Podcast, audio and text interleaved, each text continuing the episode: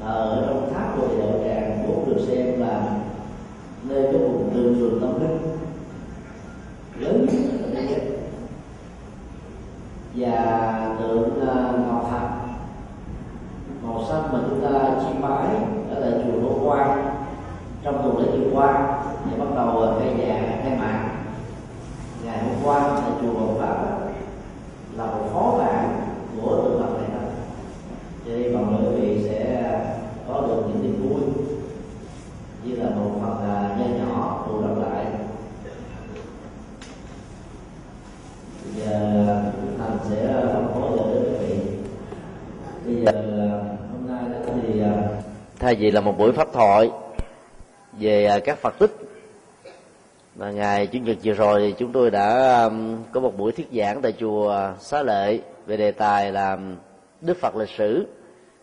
Để quý vị đón à, xem cái đĩa đó. À, thời gian hôm nay là dành cho phần vấn đáp. Chú cô thành điều phối các câu hỏi. Quý vị nào có thắc mắc đó thì ngồi trên hàng đầu đó để việc chuyển micro cho dễ dàng mời quý vị bắt đầu đặt câu hỏi.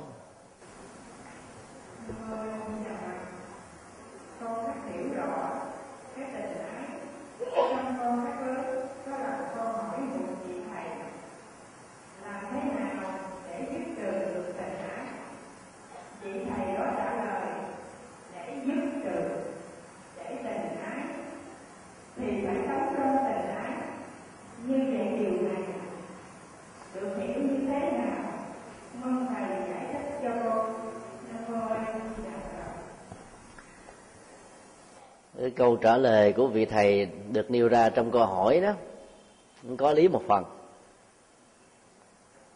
À, tương kế tử kế.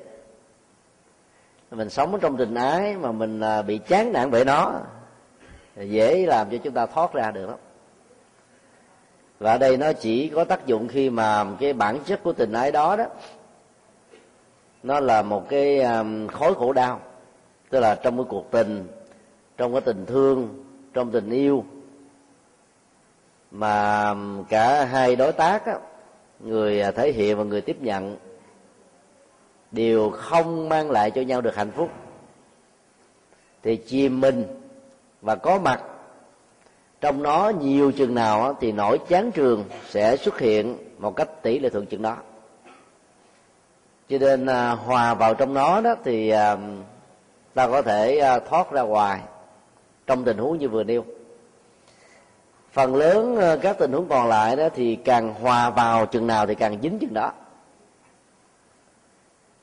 Bản chất của ờ, tình ái đó nó giống như là một cái ờ, dũng bùn.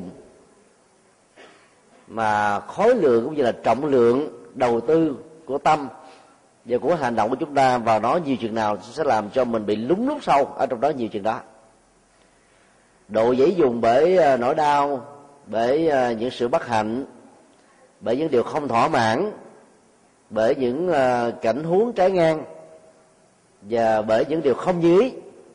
Được sánh ví giống như là cái động tác chúng ta dùng vẫy đó, vùng vẫy ở trong à, cái dũng bùn đó thì càng dung chừng nào nó càng lúng lút xuống chúng ta chìm chúng ta xuống ở dưới đáy bùn như chừng đó. Cho nên cái cách đề nghị ở trong câu hỏi đó nó không phải là một giải pháp. Và nó càng không nên quan niệm như là một lấy thoát. Cho dầu là ở trong một số tình huống nào đó. Cái gì à, mà chúng ta có mặt và hiểu với nó nhiều đó thì nỗi ám ảnh. Có thể tạo thành như là một cái um, tiến trình tái lập đi lặp lại nhiều lần. Thì dần già rồi chúng ta sẽ không còn thấy nó là vấn đề nữa. Cho nên độ lúng lút độ dướng dính và độ hệ lụy đó ngày càng gia tăng. Là sống trong cái gì là chúng ta sẽ trở thành cái đó một phần.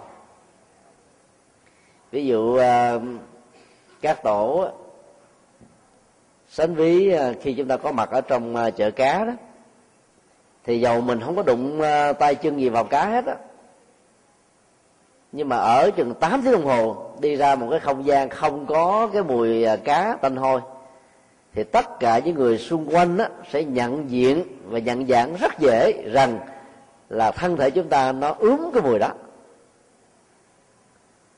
Lần đầu tiên mình có mặt đó mình có cảm giác có mùi tanh. Dỗ ngược muốn đi ra nhưng mà có mặt lần thứ hai lần thứ ba dần dà trở thành thói quen. Và không thấy nó là một vấn đề nữa. Như vậy tính điều kiện trong sự hiện hữu của một con người trong một hoàn cảnh nhất định nào đó, dù là thuận hay là nghịch của cuộc tình, thì đều làm cho con người bị dính hoặc là ở phương diện này, hoặc là bị vấp ở phương diện khác thôi cho nên à, theo tinh thần Phật dạy đó, thì à, tùy theo đối tượng mà việc chuyển hóa năng lượng tình ái là có cần thiết hay không. Ví dụ, đối với người tại gia sống ở trong à, năm điều đạo đức và bạn ngôi tâm linh. Đời sống vợ chồng là một cái điều kiện như là sợi dây xuyên suốt của đời sống tại gia. Thì cái việc mà cắt đứt tình ái là không thể và chỉ nó không nên. Không thể là bởi vì à, nó nó dính với người đó từ lúc mới được lọt lọc xa hơn nữa là lúc bắt đầu thọ thai. Quá trình mấy chục năm tuổi thanh xuân rồi um, hôn nhân với một người nào đó sanh con đẻ cái sau đó là cháu chắc. Thì hầu như là không có một cái giờ phút nào thậm chí là một tích tắc nào.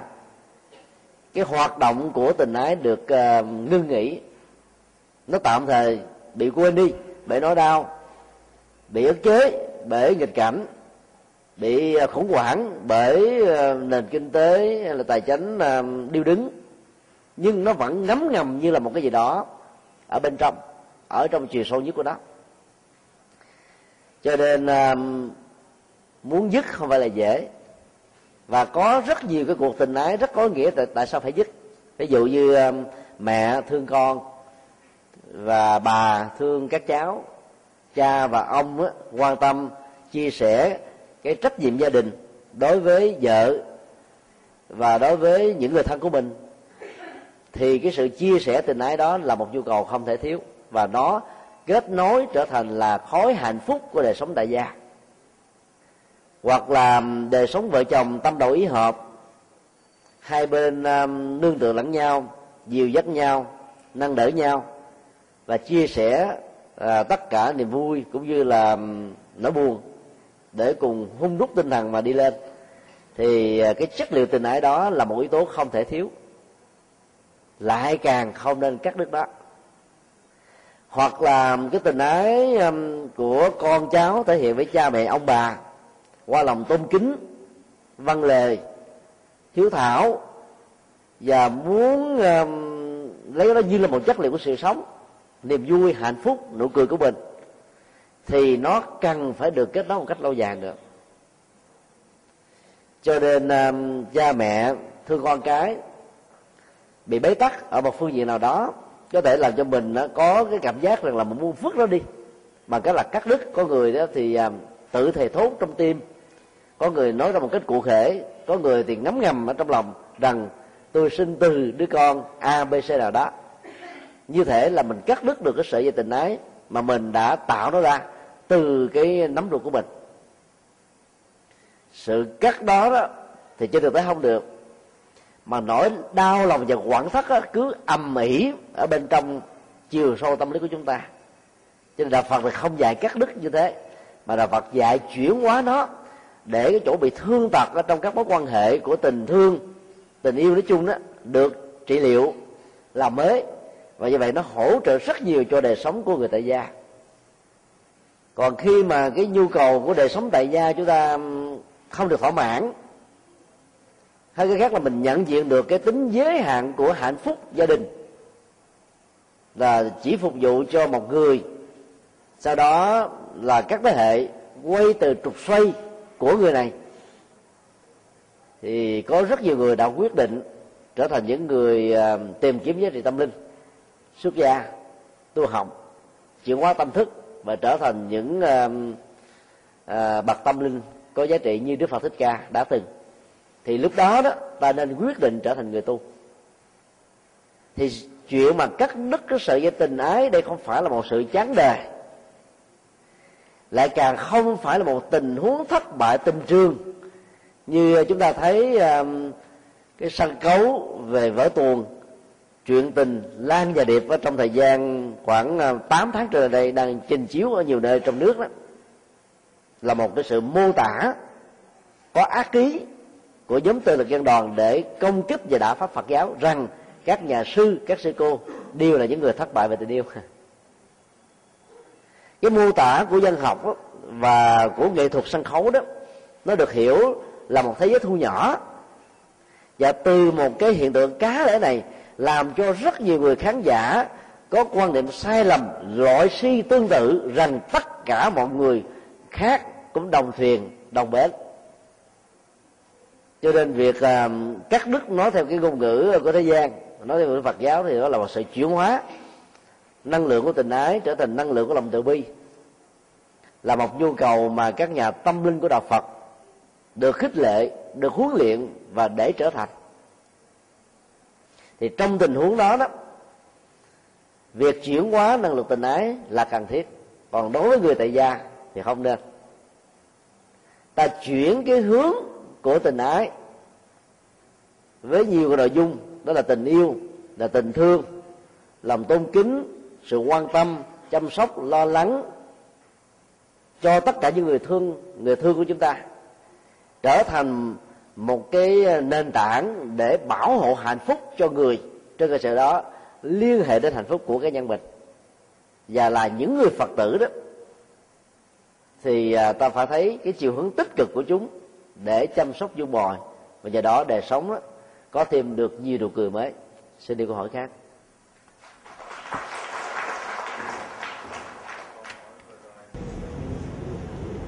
Mô di đà phật. Con có thắc mắc là quý thầy cô đã là người xuất gia đã có hương thuốc giữa đời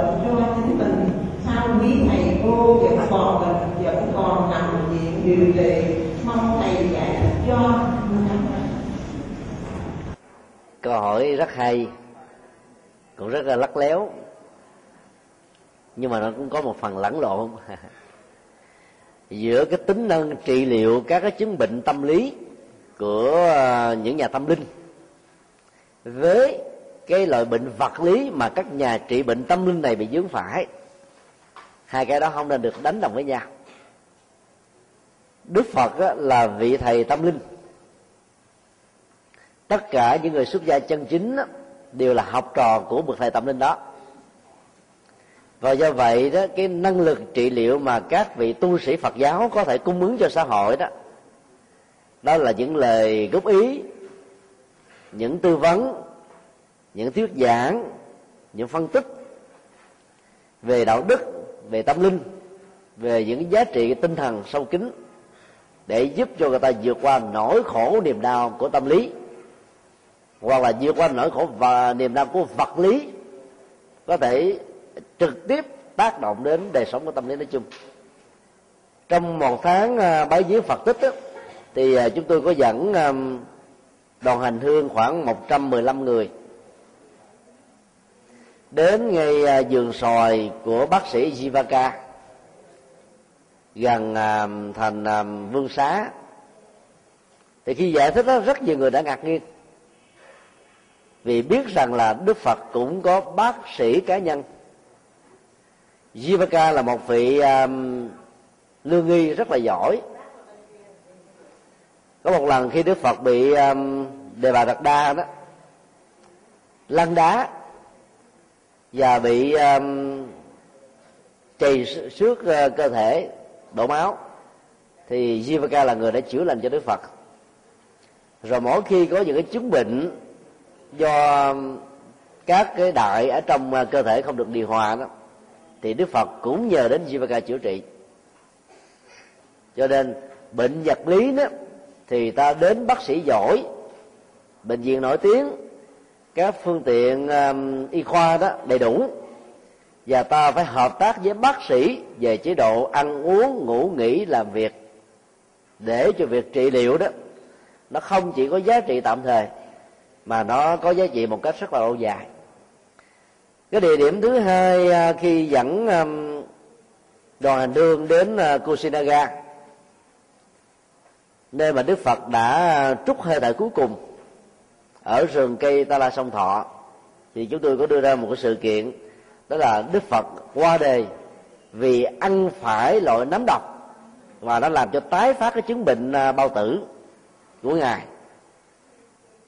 thì nhiều người rất là ngạc nhiên vì nào giờ đến chùa lại phật, thậm chí là rờ vào à, thân thể của ngài.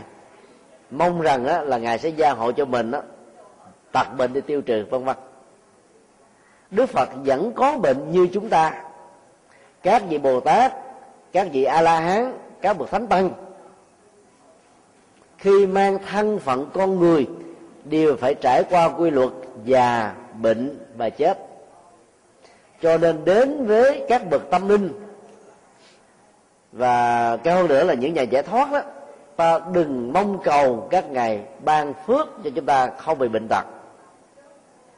Mà ta đến để tìm kiếm những giá trị tâm linh thì mới có ý nghĩa. Vì các ngài cũng cần đến bác sĩ để chữa trị mà. Cho nên làm thầy tu mà có bị bệnh là chuyện bình thường. Cái cơ thể sinh học của mỗi người khác nhau. Có người đó trong lúc mà được mang thai trong bào thai của người mẹ, chế độ ăn uống của người mẹ không có đầy đủ dưỡng chất, làm việc quá sức để cơ thể bị lạnh, thì khi sanh con ra nó yếu tố bệnh tật đã nằm sẵn ở trong cái gen di truyền của người mẹ, truyền trực tiếp qua đứa con rồi. Cho nên lớn lên vào vào trong chùa, sống một đời sống ờ, rất là thuận hợp với luật nhân quả, thuận hợp với vật lý, vân vân. Nhưng mà bệnh tật vẫn phát sinh ở một số người tu. Đừng vì thế mà ta đánh giá rằng là có lẽ vị tu sĩ này đã đi làm đường, hay là sai phương pháp cho nên mới dẫn đến cái nghiệp quả là bệnh tật như thế này thế kia. Do đó, đến với các tu sĩ phật giáo, cũng như là đến với đức phật, là ta kiếm và tư vấn những giá trị tinh thần và tâm linh. Chứ đừng nên cầu sự bảo hộ về sức khỏe tuy nhiên nó vẫn có một cái mối liên hệ rất là mật thiết giữa vật lý của cơ thể và tâm lý của con người.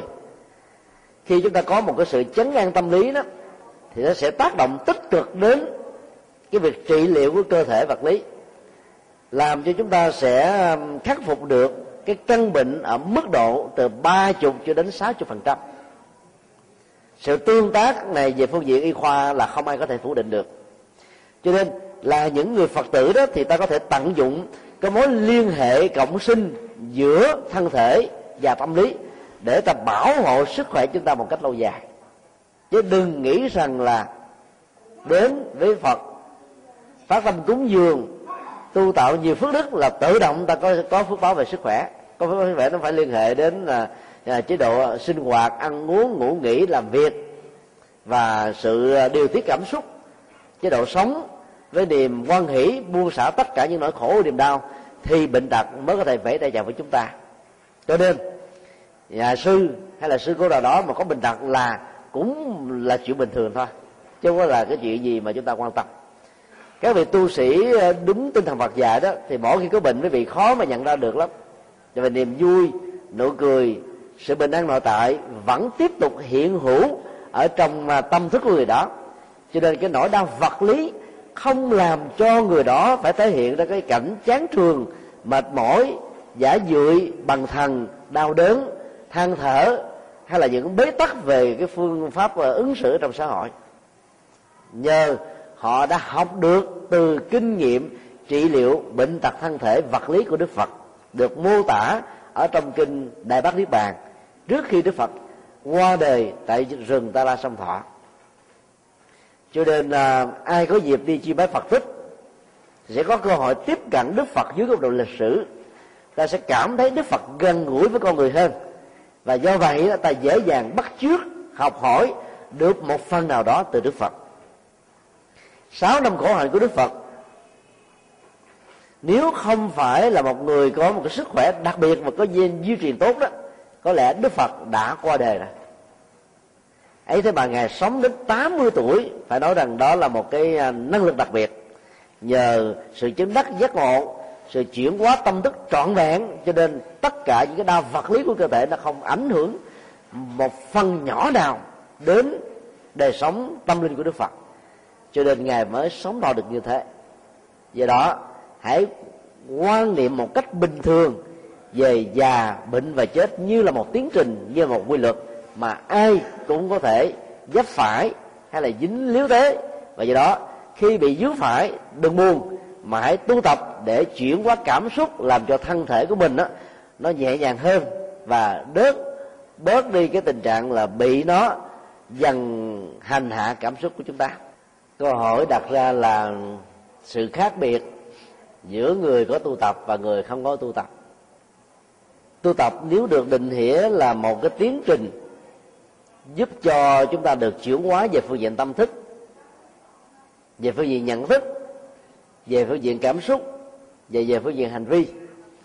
Thì người có tu tập từ cái ngoại diện cho đến tánh tình, rồi rồi cảm xúc, thái độ ứng xử, mọi phương diện giao tế thể hiện ra bên ngoài nếu không mang lại niềm vui nụ cười cho người khác thì sẽ không bao giờ mang lại nỗi khổ niềm đau cho ai.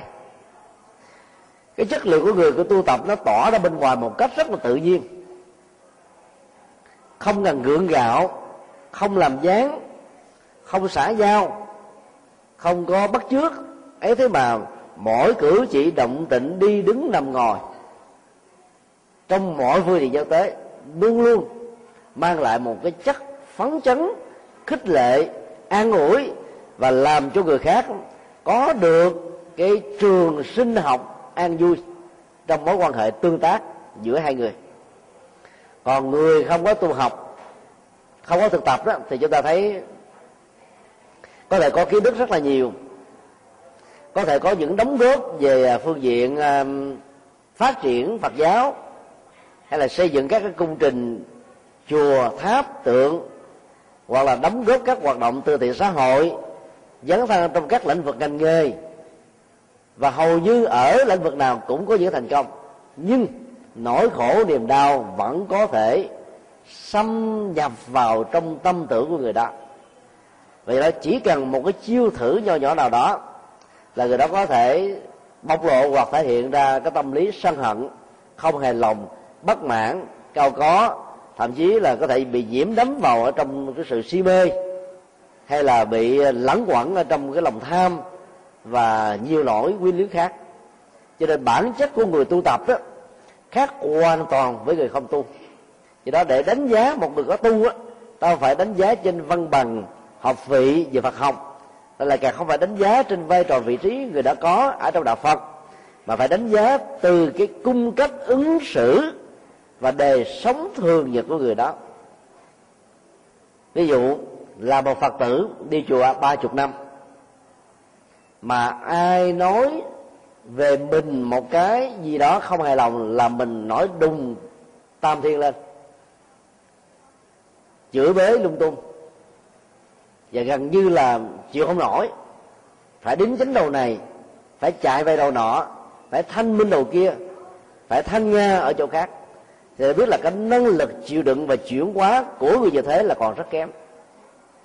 Còn một người mới bắt đầu đến chùa, thậm chí là chưa quy, nhưng đọc được những lời kinh phật dạy và thấy rằng nó là một cái phương châm của đời sống, như là không khí căng để thở, cho nên tiếp thu và tiêu hóa nó như là một dưỡng chất của đời sống tinh thần. Ví dụ đức phật dạy, hận thù diệt hận thù, đời này không có được, tình thương diệt hận thù là định luật muôn đề. Cái đó tâm đắc cái câu dạy vừa nêu. Cho nên là cố gắng ứng dụng ở trong đời sống của mình. Mọi nỗi khổ niềm đau các rắc rối người cho kẻ bánh, bánh xe kẻ không tùy hỷ kẻ phế đám và những người đã phê bình chỉ trích bằng mọi cách để hạ bệ hay triệt hại chúng ta. Và cái người nạn nhân này nếu có sự thực tập sẽ không bị trao đảo thất vọng chán nản, bỏ cuộc giữa chừng. Vì mình biết rằng là tất cả những thứ đó, nó như là một hiện tượng nổi lên rồi chìm xuống. Và cái gì chân chính nó sẽ tồn tại lâu dài. Cho nên thay vì chúng ta sầu khổ, chán nản, thì tiếp tục mà đi. Trước sau gì ta cũng vượt qua được những gian trung và thử thách đó. Thì người như thế được đánh giá là có thực tập. Thực tập ở mức độ sâu hơn nữa, thì tất cả các nghịch cảnh càng nhiều thì người đó càng cảm thấy rằng là cái năng lực tu học của mình càng cao. Cho nên, không để cho bất cứ một cái phản ứng của cái lòng sân được thể hiện ra để đối đầu lại với những nghịch cảnh mà mình đang có. Và xem nó như là một điều kiện rất cần thiết để thử vàng tâm linh, thử vàng nội tại và thử vàng đời sống ờ, chuyển hóa của chúng ta. Do vậy, người đó sẽ vượt qua được tất cả những cái trạng thái cảm xúc cường điệu quá về nỗi khổ, niềm đau và nghịch cảnh mà mình đang gặp phải xung quanh. Nói tóm lại, là người có chuyện quá, sẽ hoàn thiện được từ nhiều phương diện do sự thực tập mang lại. Ví dụ, người đó luôn luôn sống với nhận thức của nhân quả, của dương khể, không bị lệ thuộc vào thượng đế, thần linh, không lệ thuộc vào tha nhân, không trách trời không trách đất, không than giảng không kêu ca, mà giải quyết mọi vấn đề trên nền tảng của nhân quả. Thứ hai, người đó sống hết sức là thiết thực, chân chất, thật thà, ngay thẳng, cương quyết, không sợ hãi bất cứ một điều gì đến với mình. Bởi vì đời sống đạo đức của mình là một cái gì đó sẽ giúp cho ta chuyển hóa được tất cả mọi nỗi đau.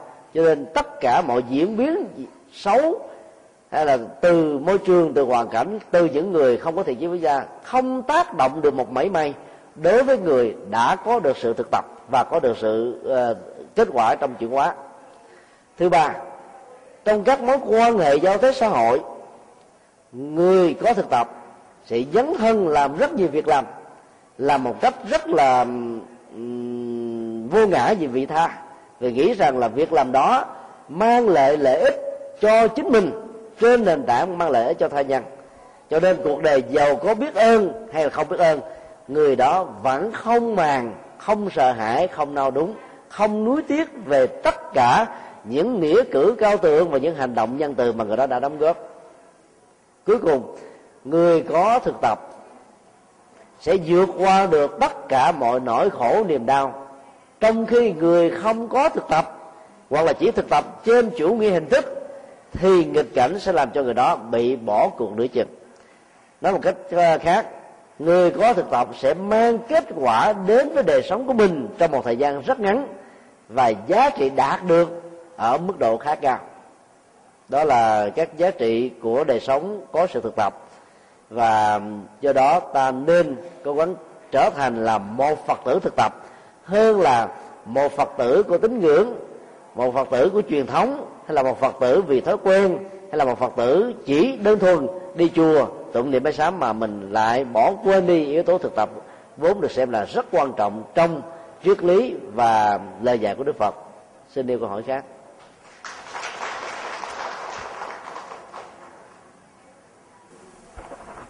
À, dạ, Nam Mô A Di Đà Phật, con xin có câu hỏi với Thầy là đôi lúc con cảm thấy mụ mị trong cuộc sống lắm mà con không có phương cách nào để thoát ra khỏi cái mụ mị đó. Nên mong Thầy chỉ cho con cái cách ờ, để thoát ra được cái mụ mị trong cuộc sống ạ. Con cảm ơn Thầy nhiều ạ. Nam Mô A Di Đà Phật.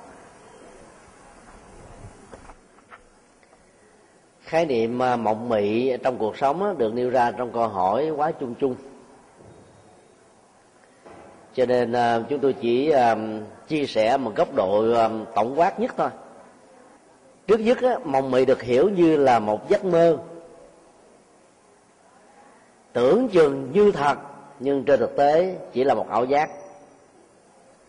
Cái đến mộng mị được hiểu là một sự nhầm lẫn về một đối vật, về một đối tượng, về một sự kiện, về một vấn đề. Mà bản thân người có nhận thức đó đó, tưởng chừng như là mình phán đoán đúng, nhưng trên thực tế là một phán đoán thiếu nền tảng của hiện thực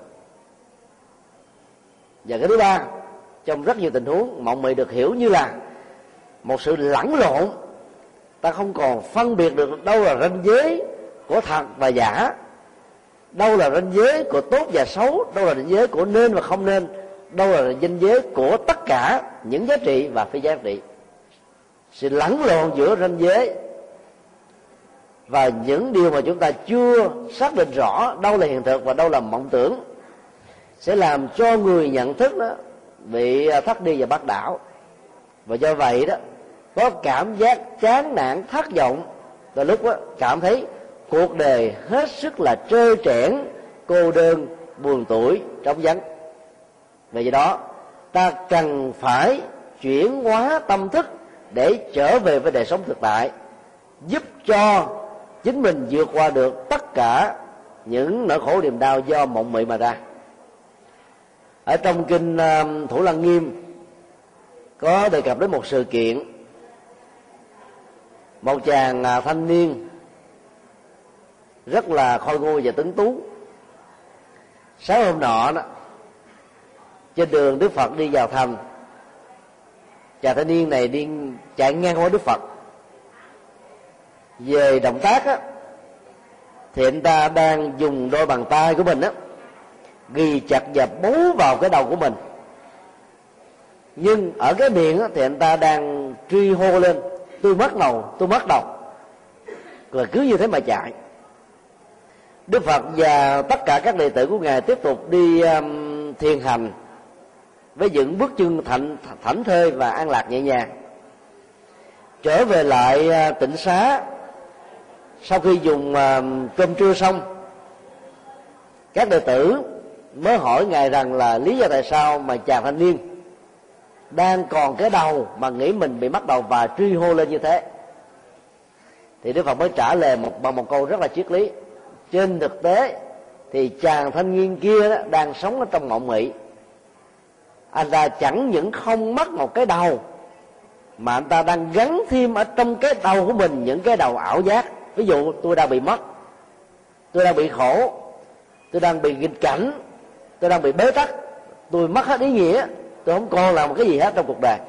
Mỗi một ý niệm như thế nó diễn ra, nó được xem như là một sự mộng mị. Bản chất của um, thế giới, nó vẫn như thế, như là như thế. Các hiện tượng diễn ra trong cuộc đời, có khi thăng có khi trầm, có khi động, có khi tỉnh có khi thế này, lúc thế nọ. Nhưng nên hiểu là nó chống vánh vô thường, chứ không phải là thường tại bất biến với chúng ta. Mà rất nhiều người đã ngộ nhận như thế. Cho nên kết quả là sống ở trong mộng mị. Do đó, đức phật mới dạy, để giải quyết chứng bệnh mà chàng thanh niên gặp phải đó đó là phải nhận diện chính mình rằng là không mất gì cả. Ý muốn nói là cái chân tâm, giá trị tuệ giác ờ, vẫn tồn tại vĩnh hằng với chúng ta tất cả các nghịch cảnh làm cho mình bị nỗi khổ niềm đau. Xin quý vị hãy giữ yên lặng giữ yên lặng. Đi. xin ờ, ngừng ngừng phát hình đi ngừng phát hình giữ yên lặng. Đi. tất cả mọi cái nỗi khổ niềm đau nó diễn ra trong cuộc đời của mình á. Nó như là một cái um, mây mù phủ quanh dưới một vầng mặt trời. Và do đó đó nó không phải là bản chất của mặt trời. Đừng ngộ nhận cái mây mù là mặt trời thì do đó chúng ta sẽ không còn ở trạng thái mộng mị, một nỗi khổ, một niềm đau, một bế tắc, một cái gì đó là tất cả đời sống và tất cả sự bất hạnh của mình. Một ý nghĩa mộng mị khác theo ờ, tinh thần triết lý nhà phật đó, thân thể này chỉ đóng vai trò là chức năng. Nhưng rất nhiều người lại nghĩ rằng nó là thường hằng với mình trước khi qua đề tại giường ờ, ta la sông thọ đó, đức phật đã dạy, cái cổ xe thân thể này ta đã sử dụng 80 năm tròn. Đã đến lúc nó quá cũ kỹ, hư hao và cần phải thay một cổ xe mới. Cho nên các đệ tử sau khi ta qua đời đừng vì thế mà buồn bã, khóc lóc, sầu muộn, vân vân. Khi mà ta nhìn nhận thân thể vật lý này như là một cái cổ xe thì rõ ràng những cái biến hoại trên cơ thể như là một quy luật của vô thường sẽ không làm cho chúng ta cương điệu quá nỗi đau, bệnh tật là tất cả. Lúc đó ta sống một cách rất là bình an. Còn ai không nhận diện được như thế, cho nên mỗi khi bệnh đến, mỗi khi có tay ương đến, mỗi khi có cái gì xảy ra không tốt với thân thể của mình, người đó có cảm giác như là cả bầu trời này sụp đổ trên đôi vai của người đó đó là một loại nhận thức mộng mị. Một cái tạm thời mà mình cho là vĩnh hằng cũng là một cái mộng mị. Và như vậy, nỗi khổ niềm đau sẽ gia tăng với người đó theo tính thời gian và sự tồn tại của người đó trong cuộc đời.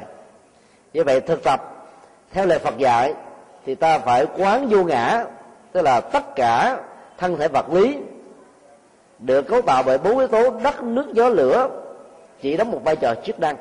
Chứ nó không phải là của ta vĩnh hằng cho nên không có nỗi khổ niềm đau nào có thể bám víu trên cơ thể vật lý của chúng ta. Và một cái phương tiện khác nỗi khổ niềm đau bám víu đó là dòng cảm xúc, ý niệm quá nhận thức và tâm tư. Nếu ta nghĩ rằng nó không phải là của ta và chỉ đóng một cái chức năng tạm thời trong một cái giai đoạn khi cơ thể vật lý này đang phục vụ cho đời sống của mình, thì lúc đó các nỗi khổ niềm đau này không còn chỗ bám víu nữa. Thì khổ bám trên thân và khổ bám ở trên tâm, và đau bám trên thân. Ta quán được vô ngã trên nền tảng của quán vô thường, thì nỗi khổ niềm đau sẽ được rơi rụng. Thì lúc đó ta sống ở trong một trạng thái dầu vô thường chống dám nhưng ta vẫn sáng suốt tỉnh táo và không bị bất cứ một mộng mị nào khống chế, tàn phá, ảnh hưởng và xui khiến cho chúng ta dẫn đến từ bế tắc này sang những bế tắc khác. Xin đi câu hỏi khác.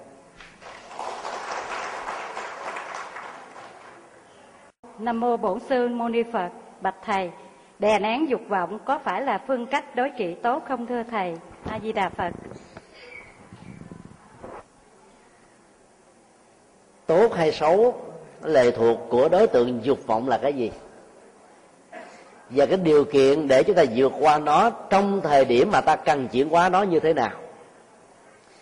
Ví dụ, chúng tôi đang cần à, một cái bàn phẳng lì và tấm vải này nó nổi cộm lên như thế này. Nó tạo ra một cái gì đó ờ, nhìn không đẹp mắt.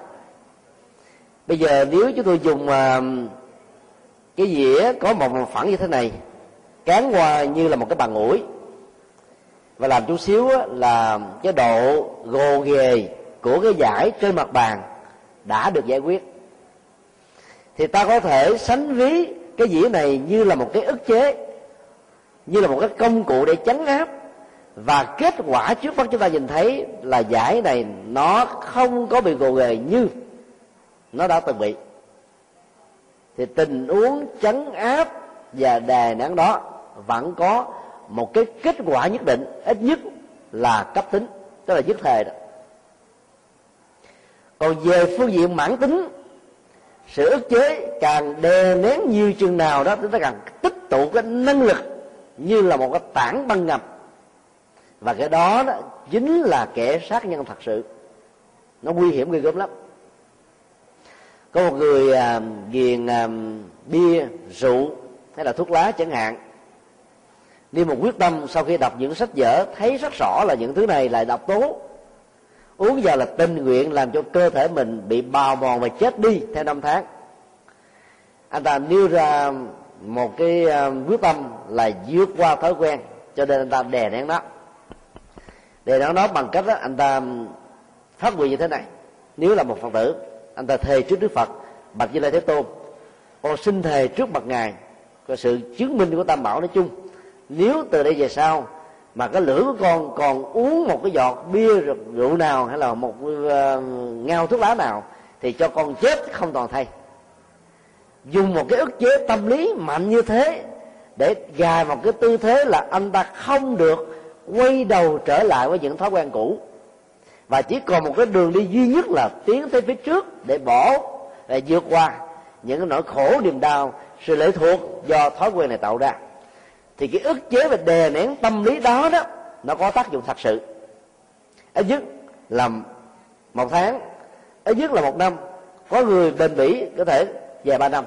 Nhưng sau đó đó, nó đâu vẫn nằm đấy ra nếu cái nhận thức về cái tính tác hại và cái ý thức à, thấy rất rõ rằng con người không cần đến những thứ này, vẫn có thể sống một cách bình an và thậm chí là tốt đẹp hơn nhiều. Thì đến lúc đó, cái sự đè nén vẫn còn là một nỗi đe dọa. Đè nén là ta dùng cái lực cưỡng để chấn áp những cái mà ta vượt qua không nổi trong một giai đoạn nhất thời. Nó không liên hệ gì đến nhiều đến nhận thức nó không liên hệ nhiều đến à, phương pháp luận. Nó không liên hệ nhiều đến cái nghệ thuật làm thế nào để không có các phản ứng phụ diễn ra với chúng ta. Và không mấy người đã may mắn thành công một cách trọn vẹn ở cái giai đoạn cuối cùng khi cái mức độ đè nén đã đến lúc không còn cái sức chịu đựng được khi áp lực của nó đã dâng lên ở mức độ cao nhất. Ví dụ như um, tao ta tu học nghe nói là một cái à, ngọn lửa xăng đó có thể thiêu đốt hết tất cả đường công đức. Cho mình à, rất là ý tứ về chuyện này. Bao nhiêu người ta lệ ta chọc giận mình ta chửi bới mình ta mắng giết mình. Thì à, có người nói là bữa nay tôi ăn chay đó bạn để tôi ăn chay để tôi tu. Nói như thế đó là một sự đè nén như, như là một cái lời cảnh báo bật đèn vàng lên. Nếu đây không phải là ngày ăn chay là bà biết với tôi à. nếu hôm nay mà tôi không tu tập á là tôi không nhịn bà đâu. À, đó cũng là một cái loại đè nén. Dùng một cái cưỡng lực nào đó để đè nén. Cho nên cái giá trị của nó nó không lâu. Nếu cái người kia không biết điều không dừng lại cái hành động thách đố thì chắc chắn rằng cái sự chịu đựng của người này đó trở nên là bế tắc. Do đó đó ta cần phải chuyển hóa tất cả những nỗi khổ niềm đau đừng ém bên trong bởi vì đè nén không phải là một giải pháp về lâu về dài. Chỉ có cái nhận thức sáng suốt sẽ giúp cho chúng ta vượt qua được một cách trọn vẹn và không có bất cứ một cái phản ứng phụ nào. Thì đạo phật đó, luôn luôn chú trọng vào nhận thức và trí tuệ. Ta chưa dứt điểm nó trong một cái giai đoạn nào đó thì đó không có nghĩa mình đầu hàng. Chia nó ra thành từng giai đoạn nhỏ từng hoàn cảnh từng tình huống để ta có thể vượt qua nó một cách dễ dàng và thành công. Vấn đề không chỉ đơn thuần là phương pháp mà còn là chiến lược và chiến thuật nữa. Đè nén những nỗi khổ, niềm đau, nó cũng như thế. Phải biết cách, phải biết nghệ thuật, phải biết cái chiến lược, phải biết cái lúc nào áp dụng cái gì thì ta sẽ vượt qua và dẫn đến thành công. Chứ phải chỉ có cái sức đè là có thể vượt qua được tất cả đâu. Cho nên là người tu học Phật pháp thì ta không nên đè nén và cũng không nên tùy thuận theo, mà chuyển hóa tuần giai đoạn và tùy tình huống để chúng ta có thể thành công ở mức độ cao nhất. Vấn đề ăn chay và ăn mặn đó, thì đó là một cái sự lựa chọn. Đối với à, phần lớn con người, nó là một cái định văn hóa tinh thần đối với một số dân tộc và một số tôn giáo. Về à, sự lựa chọn đó thì hầu như à, từ lúc chúng ta mới sinh ra thậm chí đang còn ở trong lòng mẹ đó thì ta đã có sự lựa chọn về ăn mặn rồi. Nó được tích tụ um, trải qua rất nhiều um, thế kỷ nhiều kiếp sống quá khứ hiện tại và tiếp tục ở trong tương lai. Còn uh, việc ăn chay nó được xem như là một nền văn hóa đó thì nó có mặt ở trong đạo phật có mặt ở trong đạo kỳ na sau đó đã ảnh hưởng một cách rất là năng động ở trong cộng đồng của những người theo bà la môn giáo. Trong số ờ, trên dưới một tỷ người ấn độ đó, thì hiện tại đó, có khoảng là sáu chục cho đến tám chục người, xin lỗi, tám chục phần trăm, ăn chay trường từ lúc mới lọt lòng. Thì như vậy ta đón có khoảng là 600 triệu người Ấn Độ ăn ăn chay. Đó là một con số lớn nhất thế giới. Tại sao đối với những người như thế thì cái việc ăn chay không phải là một cái khó? Là bởi vì đó, tổ tiên của họ, do ảnh hưởng của từ đạo phật, đã quan niệm rất rõ ràng là cái mạng sống của các loài động vật là bình đẳng và bình đẳng ngang hàng với con người và nếu chúng ta nhận thấy được cái sự nối kết của nỗi đau của các con vật khi nó được đưa lên cái à, bàn mổ, sau đó được cắt ra thành từng mảnh, đưa vào các nồi ơ son chảo để chế tạo ra các thực phẩm, được gọi là cao lương mỹ vị để chúng ta ăn và cho nên chúng ta có khoái khẩu đó. Và cái đời sống hạnh phúc của các con vật đang còn sống mà không có bị ai tác động đến thì sự nhận diện được cái mối liên hệ giữa hai cái này đó làm cho chúng ta có cảm giác sợ mà không dám ăn. Còn vật lớn chúng ta không liên hệ được. Ta thấy con vật đã được cắt, đã được giết, đã chết và ta thấy nó là một cái chuyện phục vụ cho mình là chuyện bình thường. Còn liên hệ đến lúc mà nó đang sống, chặt cổ vào nó nó dãy dụa, nó đau, nó hét và nó phản hứng để mà tìm lấy sự sống thì có lẽ ta có thể liên tưởng đến bản thân mình với nỗi khổ niềm đau sợ hãi bị đánh bị đập bị giết bị uh, làm thịt. Có lẽ là chúng ta không dám ăn nhận thức thứ hai là người ấn độ quan niệm rằng ăn chay đó cái lượng bổ dưỡng nó nhiều hơn ăn mặn. Và nó làm cho con người ít bị bệnh hoạn hơn là tiêu thụ các loại thực phẩm được chế tạo từ thịt và cá. Nói chung, đặc biệt là các loại thịt đỏ. Đoàn hành hương 115 người Việt Nam của như bao nhiêu đoàn hành hương khác vừa qua có mặt tại Ấn Độ đó. Khi đi đó, cái phiếu đăng ký chúng tôi để là chai mặn. Cái thứ ba là chai mặn đều được. Thì phần lớn người ta để là chai mặn đều được. Có nghĩa là nếu cho ăn chay họ ăn cũng được. Chứ thực tế thì họ cũng thích ăn mặn hơn thì chúng tôi phải phương tiện và nói trong cái buổi mà hợp đồng tại đây là tất cả 90 phần trăm là chọn cái phần ăn chay cho nên ai mà không ăn chay được thì cố gắng bắt chước lại những người kia. Người ta cũng hoan hỷ như thường. Và qua bên ấn độ đó thì ai cũng bị ám ảnh trong đầu là thực phẩm ấn độ nó có cái mùi cà ri nị cay, dầu, chua, vân vân. Cái gì ngọt thì ngọt quá mức, chua thì chua quá trời. cay thì cay chịu không nổi, mà dầu thì nuốt không vô.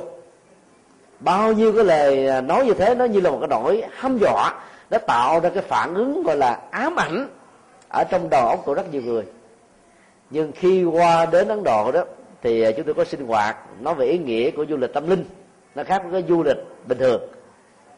Và một số cái người thực tế quán tưởng, thì quán tưởng đại khái như thế này.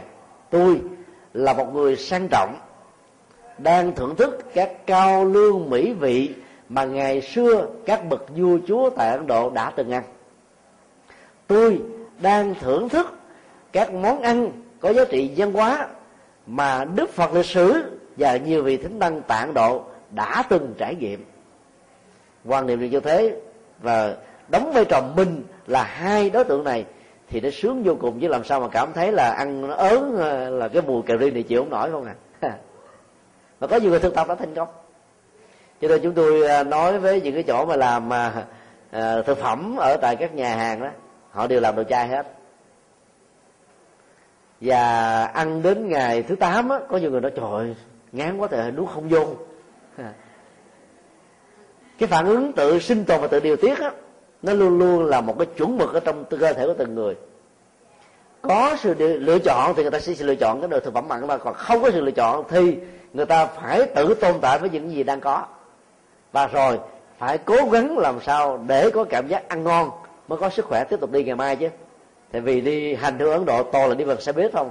Có những cái tuyến đường đi phải ngồi 8 tiếng đồng hồ. Mà nếu ăn không được, ngủ không ngon thì ngày hôm sau mất sức là đi không nổi. Cho nên sau mười mấy ngày thấy ai cũng lên ký rồi. cái gì? Thực tập rồi nó cũng quen. Vấn đề ở chỗ là ta có nghệ thuật. Điều tiết từ từ đó. Thì à, những người à, xuất gia theo phật giáo và các phật tử ăn chay trường đó đã thấy được ý nghĩa của lòng từ bi thể hiện đối với mạng sống của các loài động vật và các loài gia súc. Cho nên ta tình nguyện bảo hộ sự sống của chúng do đó là không ăn. Còn những người khác nếu có lỡ ăn đó thì ta ăn những thực phẩm đó được làm rồi còn nếu mà mình cảm thấy là khó quá đó, thì ta phải tập.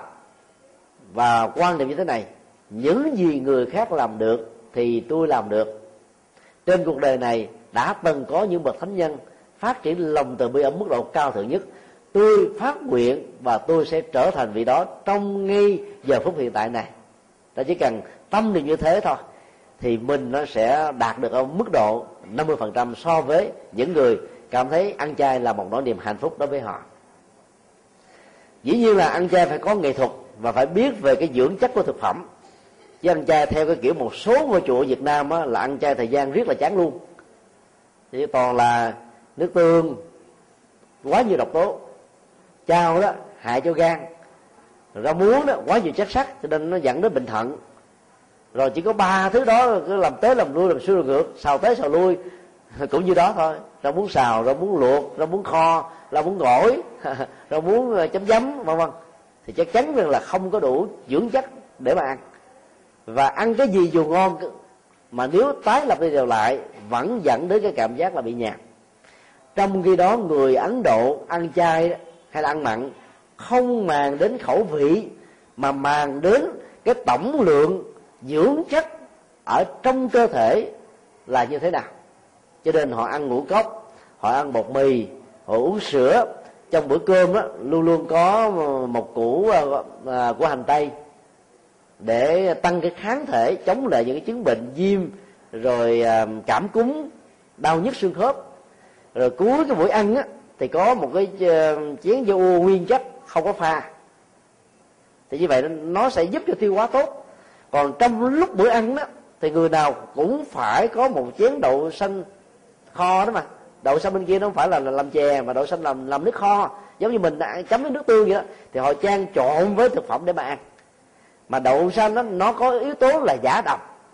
Cho nên là dầu họ ăn cà ri nhiều dầu nhiều và ớt nhiều đậu xanh vào nó sẽ tiêu và nó làm cho mấy cái đó giảm đi cái mức hại độc tố. Như vậy họ đã tạo ra một sự cân bằng về các dưỡng chất trong cơ thể để đảm bảo được sức khỏe một cách lâu dài do đó, ăn chay sẽ trở thành là một cái gì đó hết sức là hấp dẫn và nó tạo rất nhiều dưỡng chất. Quý vị coi trên tivi coi, những người giàu ấn độ có người nào là ốm o đâu? Không có. Người nào ốm là bởi vì họ không có tiền ăn thôi. Chứ ăn thực phẩm mà đầy đủ các cái dưỡng chất thì chắc chắn rằng là ta không cảm thấy là khó nữa. Mà đến lúc bữa nào mà ở nhà mình không nấu cho mình mình mới cảm thấy là nó thiếu thốn. Thì biết rằng là mình đang đạt được cái trình độ lòng từ bi ở mức độ khá cao à, câu hỏi của một phật tử đưa ra là căn bệnh cống cao tự đắc đó có phải là một phương diện của vô minh hay không?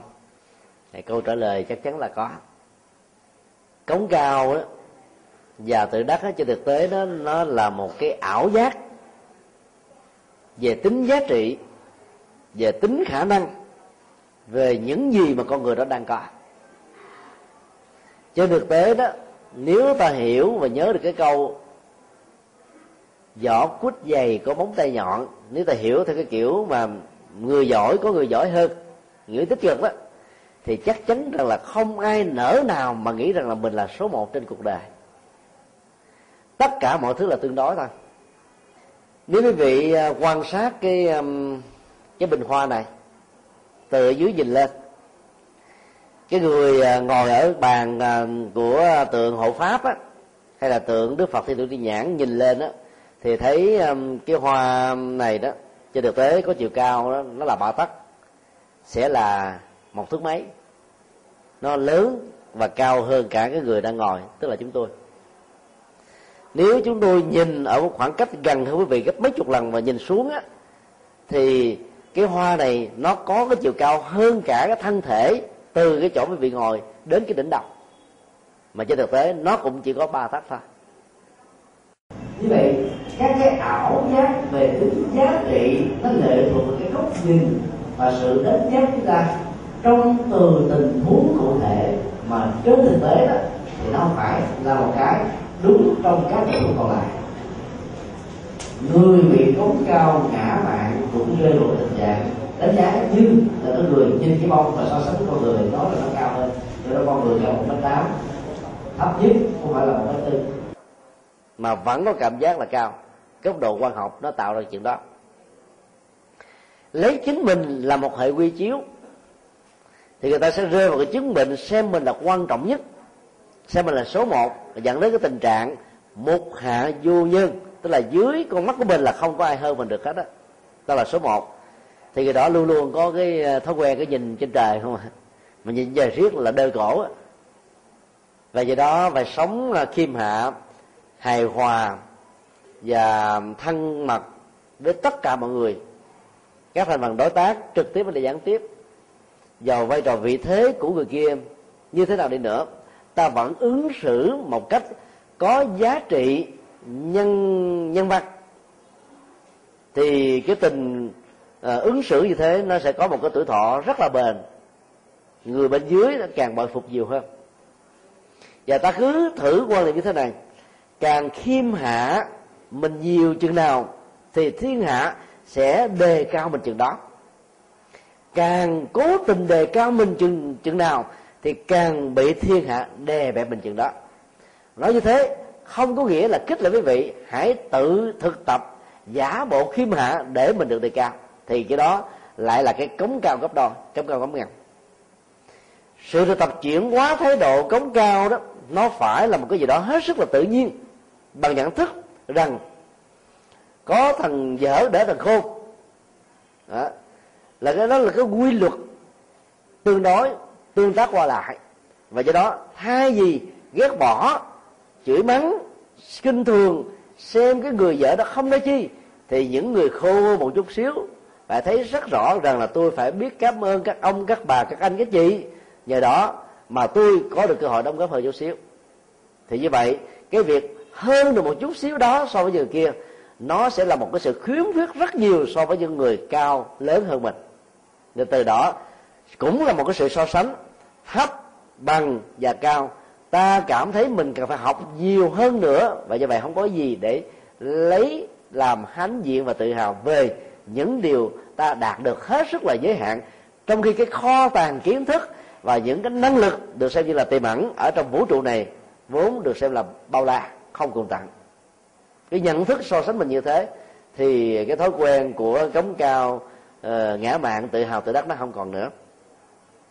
Và do vậy người khiêm hạ không nên được quan niệm là người bị mất giá trị. Càng khiêm hạ ta càng có giá trị. Dĩ nhiên nó phải là một cái gì đó tự nhiên chứ đừng phải là cố cố gắng đè nén rồi ức chế rồi giả vờ hay là thực tập như là một sự ngoại giao. Cái gì nó không qua được sự chân thật cho nên đó, ai mà không vượt qua được cái tánh cống cao ngã mạng thì người đó vẫn đang còn sống ở trong vô minh. Nếu ba cái gốc rễ của khổ đau, tham, sân và si được hiểu nó có mối liên hệ biện chứng, thì chỗ nào có tham, chỗ nào có sân, thì chỗ đó si đang hiện hữu và đồng hành. Nói một cách khác là, si luôn luôn có mặt với tham và sân. Cho nên cống cao ngã mạng nó thuộc về lòng sân và do vậy si chưa được chuyển hóa. Do đó tu trọn vẹn các căn lành như ờ, trong kinh đức phật dạy thì cần phải chuyển hóa thái độ cống cao ngã mạng của chúng ta. Cái gì để giúp cho mình vượt qua được thái, thái độ cống cao? Ở trong uh, luận uh, nhiếp đề thừa của ngày vô trước đó, có một cái hình ảnh sanh ví mà chúng ta nên thực tập theo. Lấy đức phật làm hệ quy chiếu. Tuệ giác của đức phật nếu được sánh ví như là mặt trời, thì các kiến thức mà ta đạt được dầu là một bác học đi nữa. Nên được quan niệm chỉ là lửa con đom đớp tất cả những cái giá trị chúng ta đóng góp đó dù có nhiều cái nào đi nữa, vẫn nghĩ nó như là một hạt cát. So với cái công đức tập thể của vũ trụ của con người trải qua chiều dài lịch sử, như là giải, dạng lý trường thành, hay là núi tu di, cao ngút trời xanh so sánh một cách chênh lệch cái mà mình đóng góp là rất nhỏ. Năng lực mình đạt được là chẳng là bao. Trong khi đó cái thế giới bao la và những người tài năng hơn mình là không cùng tặng thì lúc đó chúng ta không có lý do gì để hãnh diện và tự hào với chính mình hay là hãnh diện và tự hào với người khác. Chỉ cần theo tập như thế giá trị chúng ta chẳng những không mất đi mà ngày càng được tăng trưởng. À, xin à, nêu câu hỏi cuối cùng.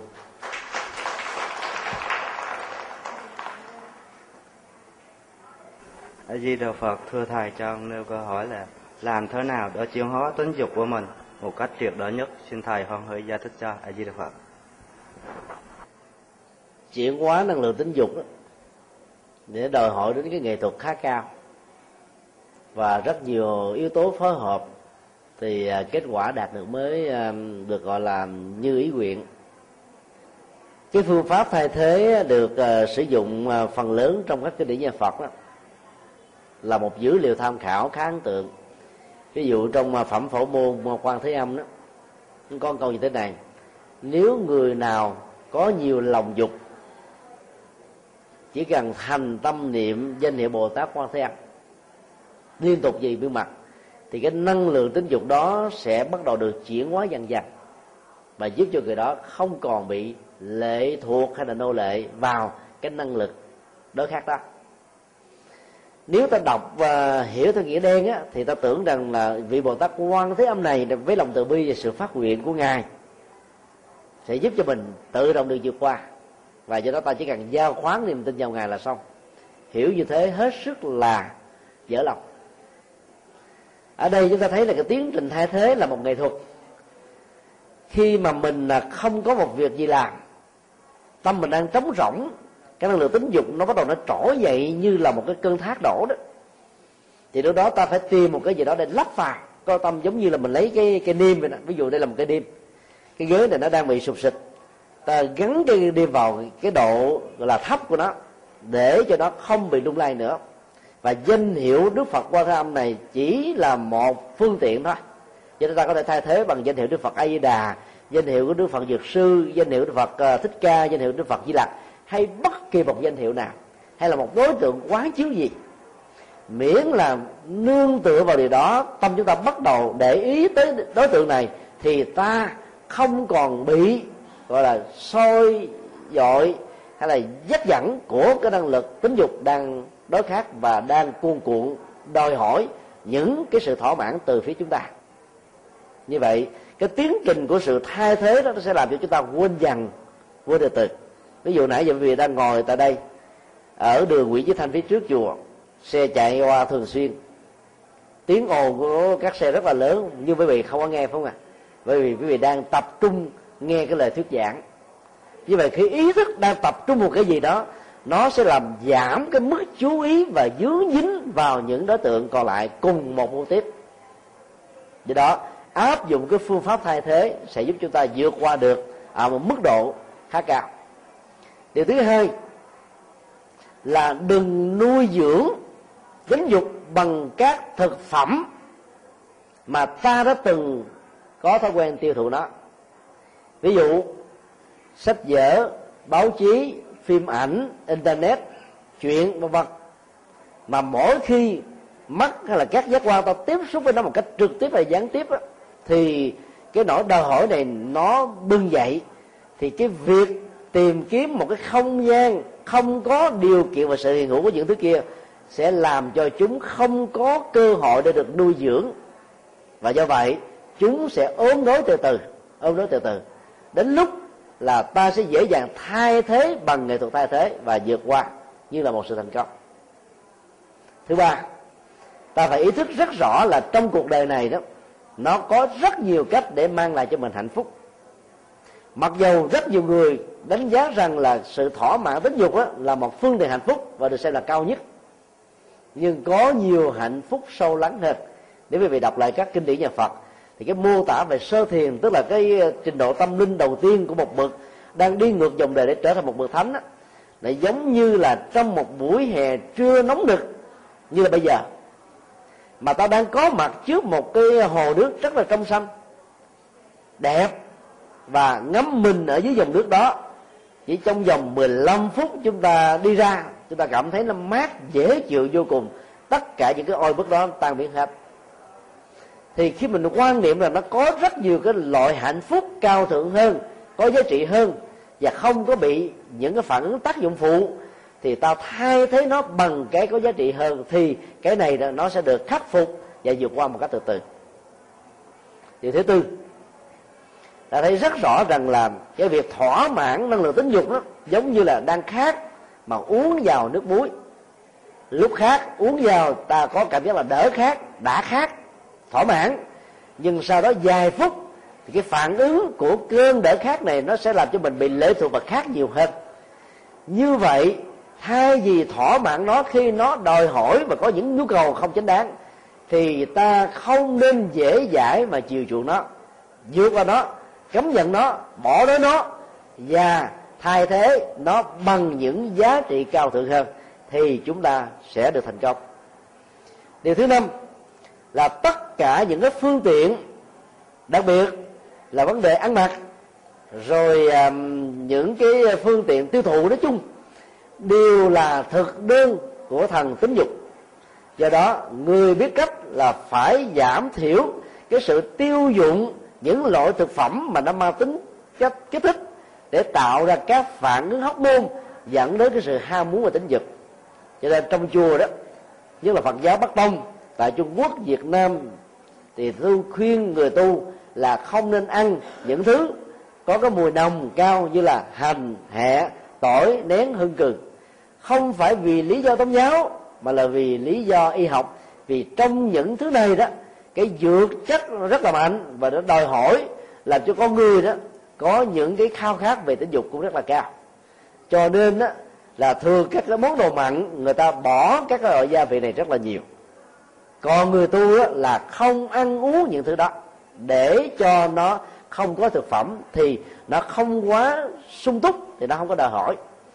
Và một điều khác mà đức phật đã dạy à, mà các người tại gia có thể học được từ người xuất gia hai vì một ngày tăng ba cử, năng lượng được tạo ra từ thực phẩm tiêu hóa này, nhiều quá thì nó đòi hỏi. Thì đức phật khuyên những người tu một ngày ăn một lần mà thôi. Tối là không ăn nữa. Tối, ăn tối. Và ngủ nhiều đó, nó chính là những cái phương tiện tạo ra nhiều cái kích thích tố cho hoạt động tính dục. Và do vậy, người thực tập xuất gia là giảm thiểu các nhu cầu tiêu thụ phi thời đó để cho chúng không có cơ hội nuôi dưỡng bằng những thực phẩm giàu rất là vô tình. Thì lúc đó, cái việc chuyển hóa tu tập của chúng ta sẽ có thể đạt được. Điều cuối cùng, Đức Phật dạy chúng ta quán rất rõ rằng là cái cõi tâm thanh tịnh, nó rất dễ bị nhơ quế bởi tất cả cái cái xung lực của tính dục. Nếu ta biết quý trọng cái chân tâm và các cái giá trị tinh thần nội tại thì ta nên vượt qua chúng. Nhận thức được cái tính giá trị cao quý này sẽ giúp cho nhiều người lúc đầu thì hơi khó dần già trở thành một thói quen và cuối cùng như là một sự chiến thắng và thành công. Cái gì rồi chúng ta cũng có thể đạt được. À, kính chúc tất cả được an lành.